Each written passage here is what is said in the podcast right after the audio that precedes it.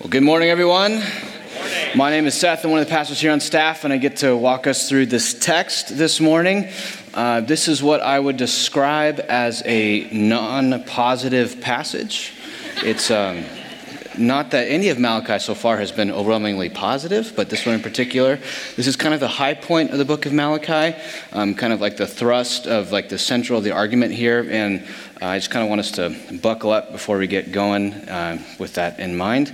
Um, you know, speaking of non-positive experiences, I ate a salad the other week, and and it was kind of this experience, you know, where, you know, would, maybe you're like me, where like whenever I go to order a salad, like if you go to lunch with me and order a salad, you can say, oh, Seth has low self-esteem right now, he's ordering a salad, because you think that's going to like take it up a notch. You're like, I made a salad. I, I'm good. I can make good choices, you know, so salad. And But I was out with a group of friends, and we went to lunch at this place called Arizona Wilderness Brewing Company, which has an excellent kitchen, by the way. And I was going, I've been eating pretty bad. I'll get a salad, you know. So I ordered um, a grilled chicken salad. And the guy next to me ordered this burger called the Notorious P I G, which is a pork burger with bacon chopped up and into the ground up pork with bacon on top, and a side of French fries cooked in duck fat. And I had a grilled chicken salad.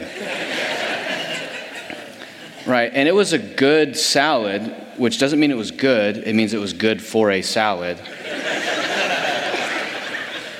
My my wife makes me eat salads at home, which I generally appreciate, but she'll say, is this good? And I mean, I mean, relatively for a salad, or good objectively, because a salad can only be good for a salad. It can't be good compared to other foods, right? Nobody's ever trying to eat less salad. That's not a thing. Nobody's ever working on that. But the but they, they bring out the food, you know, and it's like, man, these people got these like decadent, rich things that will certainly end their life sooner than mine. But I'm I get this. I get the salad, right? And I immediately go, I regret my decision.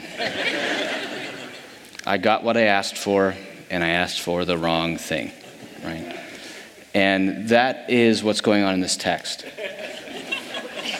Is Israel asks for the wrong thing. God, come do justice. And God says, are you sure that's what you want to ask for? Regularly growing up, my brothers and I would fight, or my brother, I only have one brother, I know I said brothers, my brother and I would fight. You know, I, he's my little brother, so I knew how to push his buttons. I would know how to make him react, so I would antagonize him, and then he would react, and then I would recognize that he stepped into the trap just right, and I would go tell my dad, hey, Daniel did this and this, you know. And my dad would look at me and he would say, do you want me to do justice or mercy to you?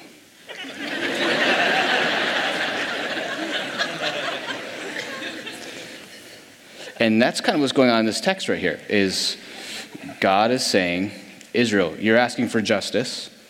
Do you, are you sure you want justice? Have you looked in the mirror recently?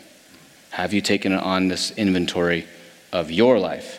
Because what's going on here is Israel um, is in the midst of all these unrighteous pagan nations, and they're looking left, they're looking right, they're looking in front, they're looking behind them and saying, look at all this tyranny, look at all this oppression, look at the way that all these people, look at how sinful the world is. Where is the God of justice? You want me to, and Israel's going, who's accusing these people? I will drag them into court. I'll be the ones. I'll, I'll bear witness against the nations.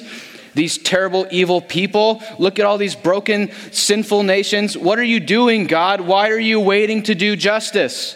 You know what? Where is the God of justice? Where is the good judge? Because I don't see him. You know what? And Israel goes, you know what? I'll be the witness and I'll be the judge. And Israel's putting themselves up over the judge of the nations, asking the nations to sit in the defendant's seat while they sit in the witness chair and on the judgment throne. Where is the God of justice? And God says, he'll come, and it will not be pleasant for you, Israel. This idea here is brought up again in the New Testament in the book of First Peter when Peter says, judgment begins with the household of God. And if we look around at the world around us and say, God, come judge these people. They're nuts. They're sinful. They're rebellious. This is God kind of saying, hold up. Do you want justice or do you want mercy? Because I think everyone wants justice until you realize what it means for you. That's the whole idea of this text, is God will come and do justice. And it will not be a pleasant experience. And are you sure you really want that? Be careful what you ask for. So we're going to see God kind of gives three images here that we're going to wrap our minds around as we walk through this text. The first one is an image of collaboration, how Israel is actually just like the nations. They're just like their neighbors. They've collaborated with the spirit of the age. The second one is that of correction. How is God's judgment actually corrective to his people? And the last one is the courtroom. Israel's trying to be the judge of the nations, and God is going to say, that's not how this courtroom drama is going to play out. You're in my seat. So let's pray, and then we'll walk through this text, all right?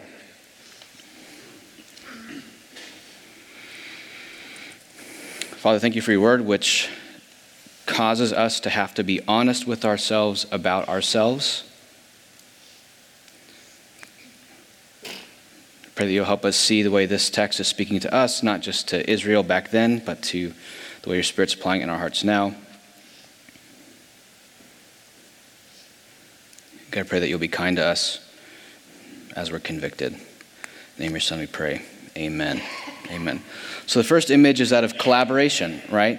Uh, this is pretty common. A lot of times what we think happens when people walk off into sinfulness is that they go off kind of choosing their own way, or they're being individuals. This is what happens when we think a lot of times there's like this narrative of, you know, you grow up in the church and then you become an independent thinker and just conform to the ways of the world, right? There's no such thing as being an independent thinker. There's no such thing as choosing your own way. You're just choosing, do I want to listen to the voice of God or to the voice of the world? And so what many can construe as thinking as independently or being your own person is actually you're just doing exactly what the world's telling you to do, following their script, acting like they act, doing what they say, but in your heart you feel like you're being your own person.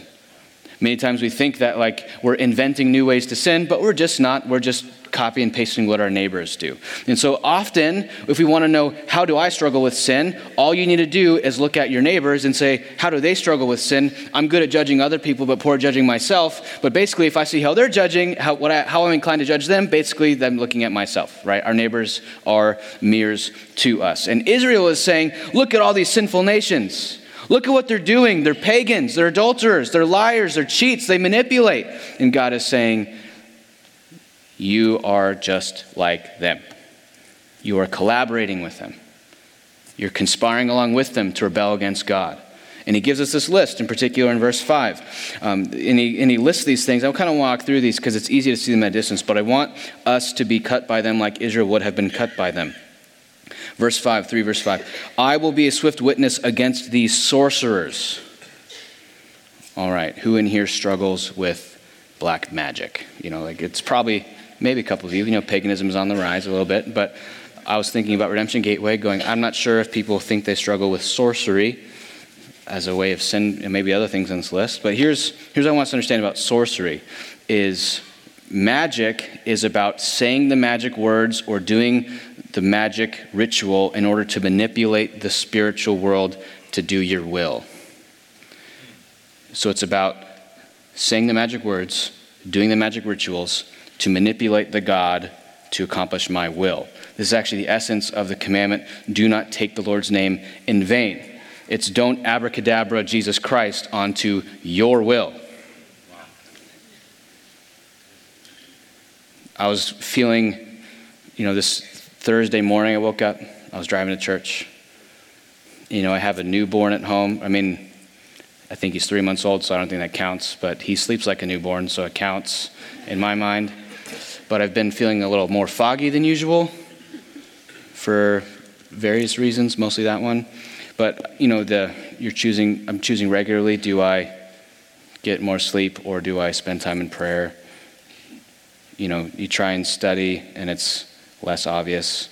So I kind of had studied substantially less for this sermon than I had for maybe previous sermons. Wake up Thursday morning. I'm feeling, you know, kind of a distance between the Lord, not because he's like mad at me, but because this is how relationships work, you spend less time with someone, you feel a distance with them, right? It's not. So Thursday morning I wake up and I think, oh man, I'm preaching on Sunday. It's an intense text. I better pray and get close with God so that my sermon is good. Sorcery. I'm going to do the right things, say the magic words, enact the right rituals so that God gives me what I want.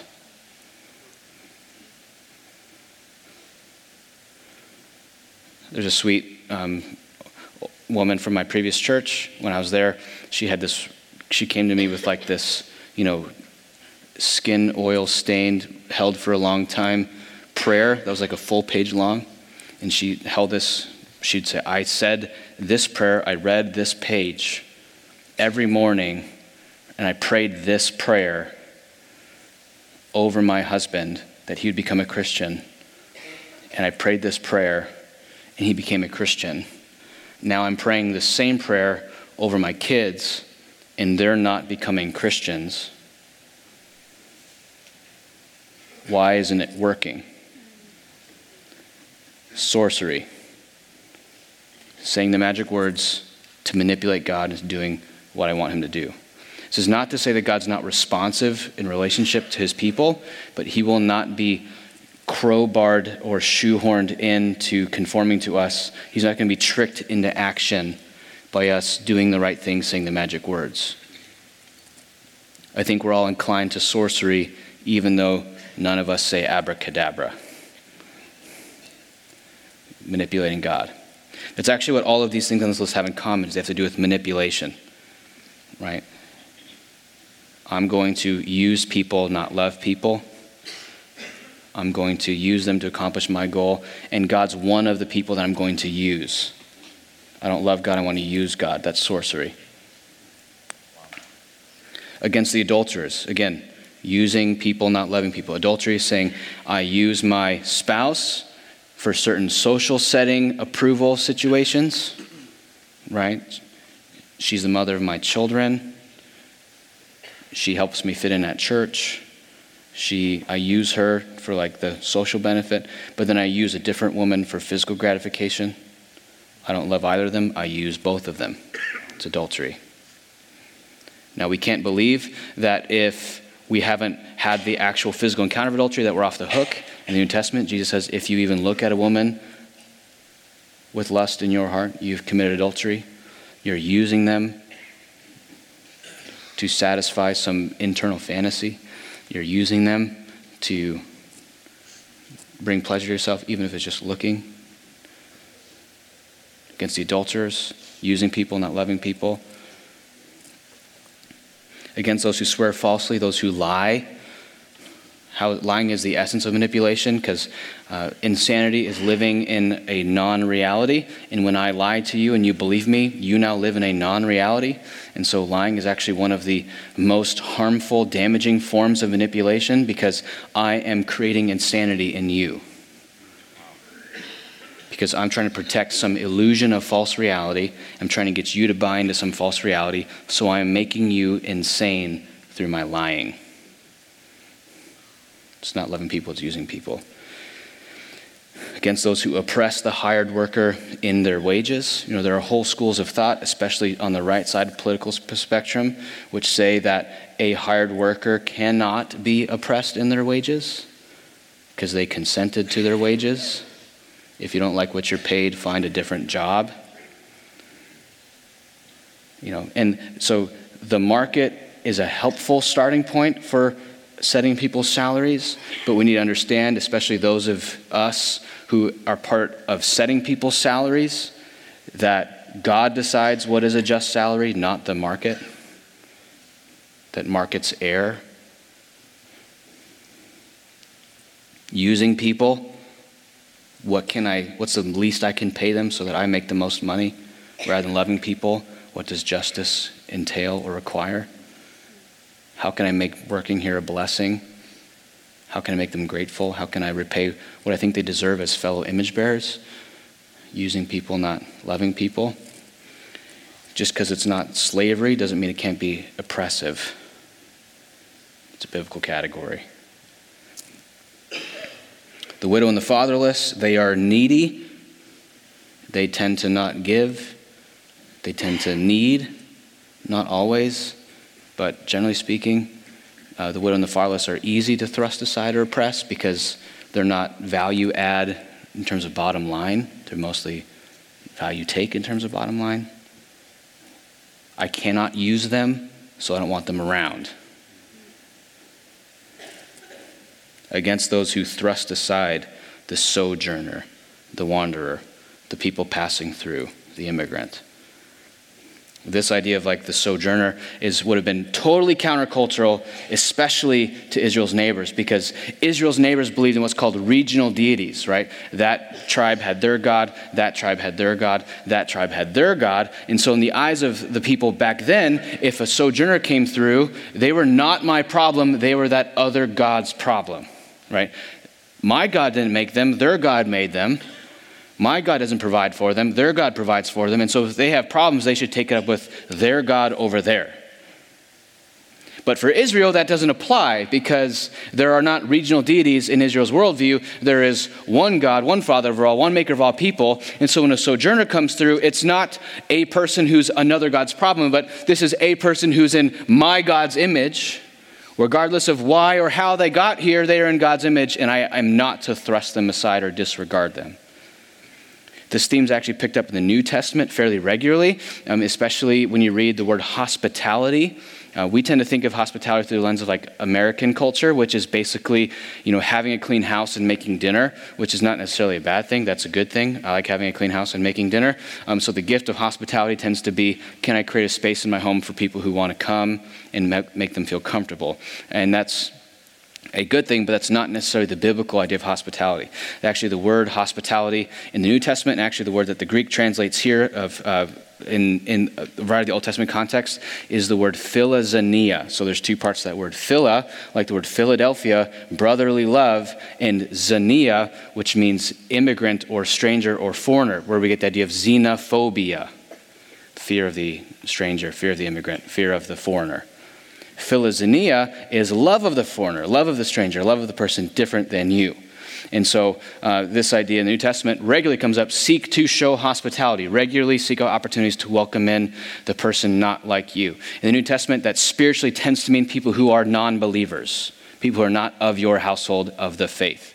They are outsiders to the faith. Welcome in non-believers. Especially in the Old Testament, it's a more concrete sense, it meant people from different nations. Those who thrust aside the sojourner, and those who do not fear me. This is like the summary statement. All of these things is the result of those who don't fear me. You know, we had our Christmas wreath up, which is uh, an important thing for some people. But we had a Christmas wreath up on our front door, and uh, the other week I was taking out the trash and opened the door, and there was like bird six inches from my face.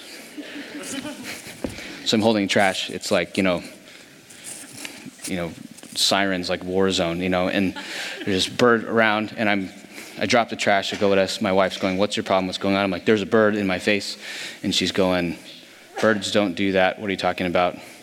You need a nap, you know, and so I'm going. Uh, so then, like, I, so I kind of, like, sneaky walk the trash out, and as I'm coming back, the bird kind of, like, is doing this, like, kind of dive bomb thing at me, as I'm coming into my house, invading my space. What is wrong with this bird? And so what ended up, hap- like what ended up happening is I saw that there was a nest inside the little um, wreath thing, right? So I took down the wreath because this bird was attacking me, you know. But the, but I tried to keep it up there for like a couple of days. Like I'm gonna keep this nest up there, you know. But every time I'd walk out the door, I was kind of doing like this. One, two, three, go. You know, and I just run out the door. A couple times I would smack the door on the other side to see if it would make the bird fly away prematurely. Um, but for a whole week, every time I walked through the door, it was like hyper-awareness, dodging, because um, I was afraid of the bird. I had a fear of the bird. This is how fear functions. Fear produces a hyper-attentiveness or hyper-awareness. right? So when I'm afraid of the bird, I'm constantly looking for the bird, especially in certain contexts, right? This is fear of the Lord. We tend to think it's just like this terror rooted in nothing, but actually fear in the Old Testament mostly functions as awareness. When I'm walking in the fear of the Lord, I am hyper aware of his presence. I'm acting differently because it's there. I'm posturing myself in such a way, knowing that it is there. Fear of the Lord. Do we walk in the fear of the Lord? So read this list, and uh, the first question we ask is, um, do you want justice or mercy for you?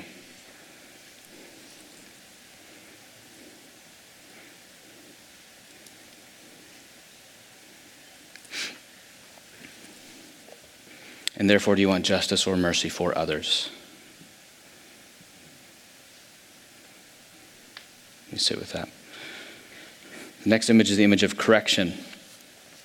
So my wife is really good at organizing the house, which generally means I don't know where things are.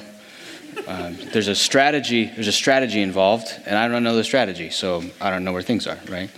Um, I was looking for a toothbrush the other day because mine was wearing out, and so I went looking for it, and I found my retainer, right? I had braces. Now I have a retainer.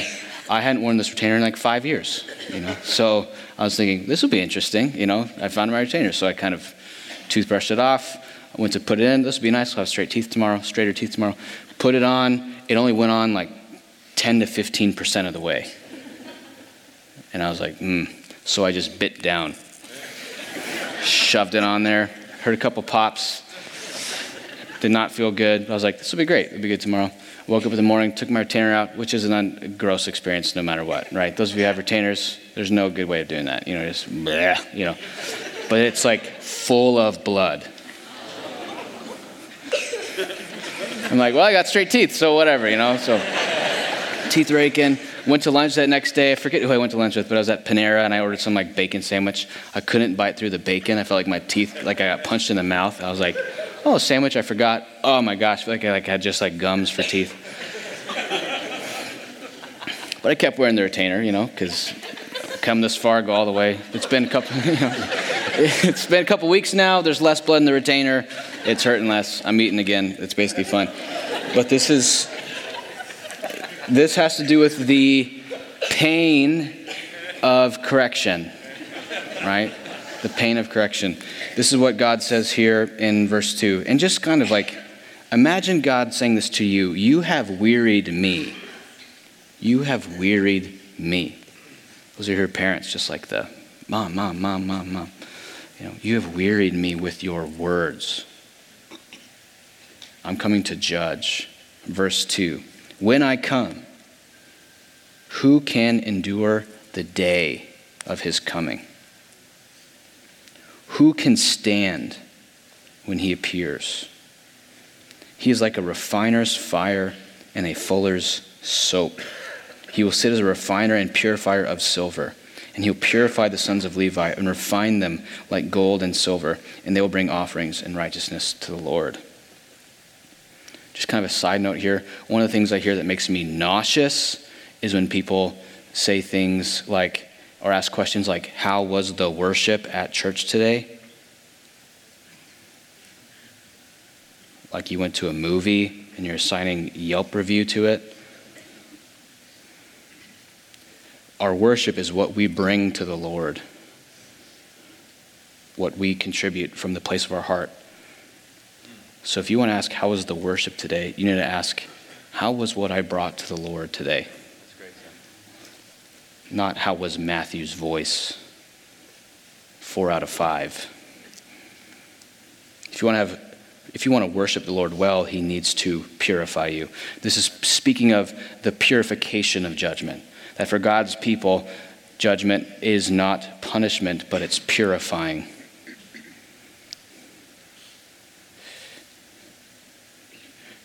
This idea of a refiner's fire. Uh, scholar N. T. Wright was asked one time, is the fire in the Bible literal or metaphorical? And he said, it is certainly metaphorical. And people in the room went, oh, thank goodness. And he said, for something much worse than fire. Fire is the closest thing we got. to describe what it's like to have impurities burned off of God's people. How hot does it have to be to melt the impurities off of gold? A Fuller's soap. I was on a mission trip when I was in high school. If you met me in high school, you wouldn't have wanted to be on a mission trip with me. Um, but we were doing this thing where, you know, kind of like part of the goal of mission trips is you just make high school kids who grew up in kind of easy environments do things hard so that they learn character, you know. And so we were going to pour concrete, and we had these, like, you just smack down the ground, you know, to like get it nice and packed and level. And all the weak people on the team were using gloves, but me, because I was an athlete, was not going to put on gloves to do manual labor like all these nerds, you know. So I'm doing on my own hands, bare hands, bare hands, bare hands, smack, smack, smack, smack. I tear the skin off my hands. If you met me in high school, you'd have been like, that was good for you. you know, you, My high school pastor named Michael, who's a great pastor, says, and I'm like, it hurts. It's my hands are stinging. You know, I'm going, oh man, I should have worn gloves. And he's like, yeah, probably been good. You're pretty arrogant. You know, I hope this helps you be less arrogant. And he goes, I have something that'll help. And he brings over hand sanitizer and says, this will help. And I go, whatever you say, pastor, you know, squirts it on there. And I like drop to my knees. My eyes rolled back in my head. I'm like convulsing on the ground. He's laughing. Everyone's laughing. They're having a great time. If, again, if you met me in high school, you'd be like, this was good for you. You needed, you needed this. This was good, you know. You know, he's a good pastor, and, you know, sometimes good pastors know when to apply pressure. So he, when he comes, it will be like hand sanitizer on your open wound. I just want to... God, come near, bring me your presence. Are you sure? You know, Lord, come judge. Are you sure? One of the things that we tend to do, especially in American cultures, we tend to assume that God's will for our life is the path of least resistance. I think God is leading me to, well, on what basis? Well, it was the easy one. Right? You show up to a group. People ask you searching questions. I don't like being I don't like being questioned. Leave the group. You go to therapy. They try to unpack your past. Like, I don't like this. This is unpleasant. Stop going to therapy. You come to preaching. Seth's preaching. This is going to be uncomfortable. We leave, you know. We're pain-avoidant people rather than pain-engaging people. And I think that for a lot of us, our pain avoidance is hamstringing or harming our spiritual growth. The pain of correction is real, and I need us to kind of have to deal with that reality. The last image here is the image of the courtroom. Where is the God of justice? Israel says, if he won't come, I will sit, serve as judge. I'll judge the nations. If God won't judge the nations, I will. I'll be the witness. I'll be the judge. And the defendant's seat will go the nations. What happens in this is, first, God walks into the courtroom and says to Israel sitting in the judge seat, says, get out of my seat. Just kind of imagine being in that.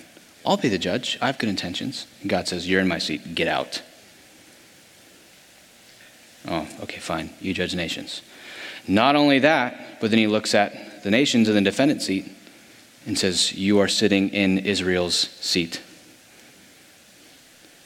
The nations are not on trial here. Israel is on trial here. So you go from thinking, I'll be the judge and the witness, to actually recognizing, I'm the one on trial. Then not only that, but in verse five, God says, I will be a witness against. The God the Father says, I like to call to the witness stand the Lord Jesus Christ, the omnipresent, omniscient one who knows your thoughts, your actions, and has a perfect memory. I'm calling him as a witness against you.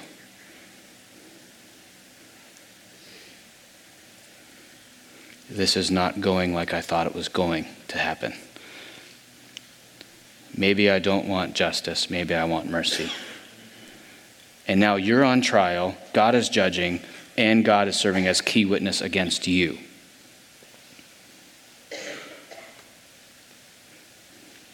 This is kind of where this text leaves off. Do you want justice or mercy? But the beauty of the Bible is that it doesn't end with Malachi. This is the last book in the Old Testament.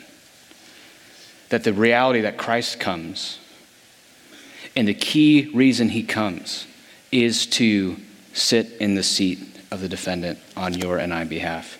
In Romans three, Paul writes this, all have sinned and fall short of the glory of God and are justified by his grace as a gift through redemption that is in Christ Jesus, whom God put forward as a propitiation by his blood. That word propitiation means the one absorbing the judgment, the one absorbing the wrath. That when Christ comes, not only have you now been kicked out of the judge, the seat of judge, you've been kicked out of the seat of witness, but he comes and says, I am going to sit in the defendant's seat for you. Get out. Amen. You are not here to prove yourself. You're not here to absorb the wrath. You are here to witness me save you. And for God's people, this is why judgment can be purifying and not punishing, is because the punishing judgment has been poured out on Christ in our place. That he is the propitiation, the absorber of our wrath, that he is a good judge. In our current cultural moment, the idea of God as judge doesn't really sit well. Why does God have to judge? Can't he just be love? Consider the story I heard a couple weeks ago. A husband and wife are on a walk with their three-year-old daughter. It's ten a.m. A drunk driver hits the wife and daughter, killing them instantly. How do you feel about the driver? What if I told you this was his fourth D U I? Now, what if I told you at eight a.m., two hours previously, a judge let him out early on the basis of what the judge thought was authentic remorse, so that he could immediately leave the courtroom, go to the drugstore, drive, and kill this wife and daughter? Now, who you mad at? The judge. Right. See, we all want good judges. The question is, who do we want to serve as the judge? And this is the beauty of God Most High, is that he is the best judge who sees all the sin, who does not just let people off easy, but certainly, finally, and fully, and without holding back, punishes every sin that was ever committed fully and without holding back at all. This is the way that it goes on to say that he was just and the justifier, that God Most High is a good judge, and he is a good witness against you and me, but rather than us sitting in the defendant's seat, Christ himself sat in our seat and took our punishment. Amen. When we consider the courtroom drama of heaven, we are passive recipients of grace. Wow. That we have nothing to prove and no one to impress, because Christ is the one who sat in our seat and who now, because of his sacrifice, intercedes for us, intercedes for us to the Father. No longer a witness against us, but a witness for us. And we can rest. Let's pray.